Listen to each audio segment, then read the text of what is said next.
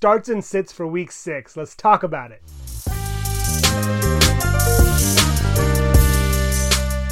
Okay, so first, I'm going to talk about someone that most people are probably starting anyway, but Raheem Mostert. Mostert is this year's RB2 in PPR leagues, which is definitely surprising, and I don't see him losing his crown this week. This week he gets a Carolina team that has given up the seventh most rushing yards per game at around 140. And with De'Von Achane hitting IR, I think Mostert's going to be relied on the way he was in the beginning of the year. He should get close to 70% of the snaps, and even if Salvon Ahmed or Jeff Wilson play this game, they're not going to give him any competition for touches. He's averaging a staggering 5.4 yards per carry. He already has eight touchdowns on the year. He has two games where he's gone over 100 scrimmage yards, so he's definitely their best runner. And I think Mike McDaniel is going to make sure he gets the ball into his speedster's hands. Next on my list, Isaiah Pacheco. Pacheco's the RB13 on the year in PPR leagues, which is surprising as well. But over the last three weeks, he's been the RB8. And tomorrow he gets a juicy matchup against the Denver Broncos. The Broncos allow the most rushing yards per game, and it's not even close. They give up nearly 188 yards per game, and I think the next closest team gives up about 154. So the Chiefs are going to attack the Broncos on the ground. And with Travis Kelce ailing and none of the wide receivers really separating themselves from the group, I have to think the Chiefs are going to rely on their running game. Like I mentioned, over these last three weeks, Pacheco's stock has really gone up. He scored a touchdown in three straight games and has over 300 scrimmage yards during that time span. He's also gotten close to 60% of the snaps, and I can see him getting close to, if not exceeding that percentage tomorrow. He's also had a role in the passing game, which is something we did not see last year. He has about two receptions per game, and he has 68 yards over the last three weeks, so hopefully he continues to be involved in that facet of the game, but I think no matter what, you have to start him.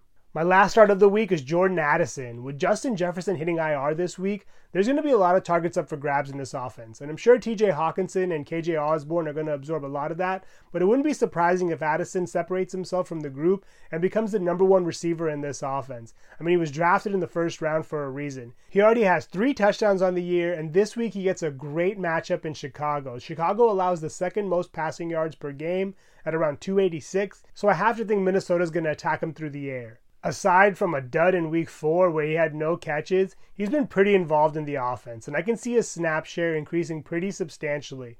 Up until now, he was third behind KJ Osborn and Justin Jefferson, but look for that to change. The one concern I have with him is his size. He's 5'11, 175, so he's not the biggest receiver, but if he can hold up, he has a chance to return a lot of value. Moving over to sits, my first sit of the week is Javonte Williams. There's a lot not to like about Javonte Williams this week. He's going up against a Kansas City team that allows the 11th fewest rushing yards per game. Not to mention, he's coming off of an injury. He just had a hip flexor strain, he also had a quad issue, and even though he's off of the injury report, it's hard to trust him. Let's not forget about how crowded this backfield is now with Jaleel McLaughlin's emergence. I think McLaughlin is definitely going to stay involved. We're going to see Samaje Perine involved on passing downs, and I can see Williams maybe getting first or second down work at best. And even if he does, he really hasn't done much with his opportunities this year. He's averaging a paltry 3.6 yards per carry, and he's the RB44 on the year. He's even behind McLaughlin, who's the RB26 on the year. So the only way I see him salvaging his fantasy day is if he falls into the end zone or if he has a big play of some sort, but I just don't see those things happening. Kansas City's going to run up the score in this game. Denver's going to have to throw the ball to stay in this game, and I can see Williams being phased out. Also, coming off of an injury, you just never really know what his workload is going to be, and this is a guy that's never had more than a 45% share of the snaps, so there's a lot to not like in this situation. If you can pivot and look elsewhere, I definitely would. My next sit of the week is Alexander Mattison. Mattison has seen his snap share and his rush attempts dropped in three straight weeks. And last week, I hope was the bottom because he only got 51% of the snaps. And I think Cam Akers is going to continue to be involved. This week, they go up against a Chicago defense that's allowed the 12th fewest rushing yards per game. And like I mentioned earlier, they're definitely more vulnerable through the air. So I can see Minnesota attacking them that way. Not to mention, Mattison is yet to score a rushing touchdown this year. He does have two receiving scores, but kind of concerning for a running back. And with Justin Jefferson now on IR, teams are definitely going to stack the boxes a little bit more. If you do have an option to look elsewhere, I would really consider it. At this point, I think he's at best an RB3, and it doesn't help that he leads the league in drops with three. He is tied with a lot of people, but not very encouraging. My last sit of the week is Jerome Ford. Jerome Ford could be in a tough spot this week. He's going up against the 49ers, who allow the second fewest rushing yards per game, right around 64. And I think my biggest concern for him is the fact that Deshaun Watson may not play this game. And we all saw what happened last week when the rookie out of UCLA took the helm.